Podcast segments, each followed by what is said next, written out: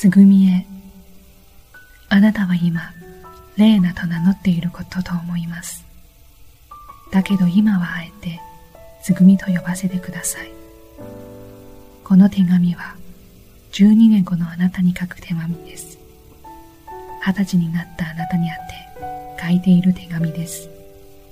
いつか大人へと成長したあなたが呼んでくれることをますか？私の母であり、あなたとの旅の途中で再会した望月花さんのことを。あの時あなたの母になろうとしなければ、きっと私も母に出会うことはなかったと思います。あなたの母になったから、私も最後の最後に母を愛することができた。不思議な運命を感じています。あなたは知っていますか？渡り鳥がどうして迷わずに目的地にたどり着けるのか？例えば鳥たちは星座を道しるべにするのです。北極星を中心とした大熊座小熊座カシオペア座星々を頼りにして鳥たちは北を目指すのです。鳥たちはそれをヒナの頃に覚えるのです。ヒナの頃に見た星の位置が鳥たちの生きる上での道しるべとなるのです。私は明日あなたに別れを告げます。あなたを連れてムローラに向かいます。会うことを許さない私たち。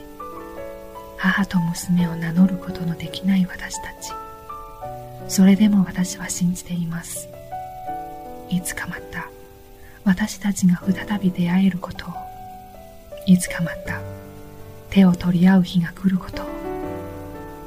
私と母が30年の時を経って出会ったように幼い頃に手を取り合った歩いた思い出があればそれはいつか道しるべとなって私たちを導き巡り合う。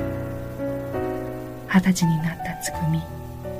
あなたは今どんな女性になってるでしょう？どんな大人になってるでしょう？出会った頃の104センチのあなたは今、流行りの服を着て小さな16、5センチの靴を履いていたあなたは今、少しかかとの高い靴を履いて私の前に歩み寄ってくる。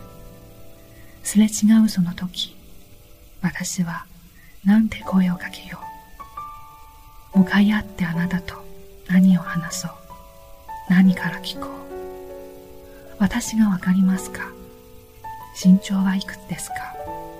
恋をしましたか。親友はいますか。今でも水色は好き。椎茸は苦手。逆上がりはまだできますか。クリームソーダは好きですか。もしよかったらまた一緒に飲みませんか？つぐみ元気ですか？二十歳のあなたに出会うことを思うと今から胸が高鳴り一人笑みがこぼれてしまいます。あなたとの明日を笑顔で待っています。あなたに出会えてよかった。あなたの母になれてよかった。あなたと過ごした季節あなたの母であった季節。それが私にとって今のすべてであり。そしてあなたと再びいつか出会う季節。それは私にとってこれからあげる宝箱なのです。愛しています。母より。追伸。クリームソーダは飲み物ですよ。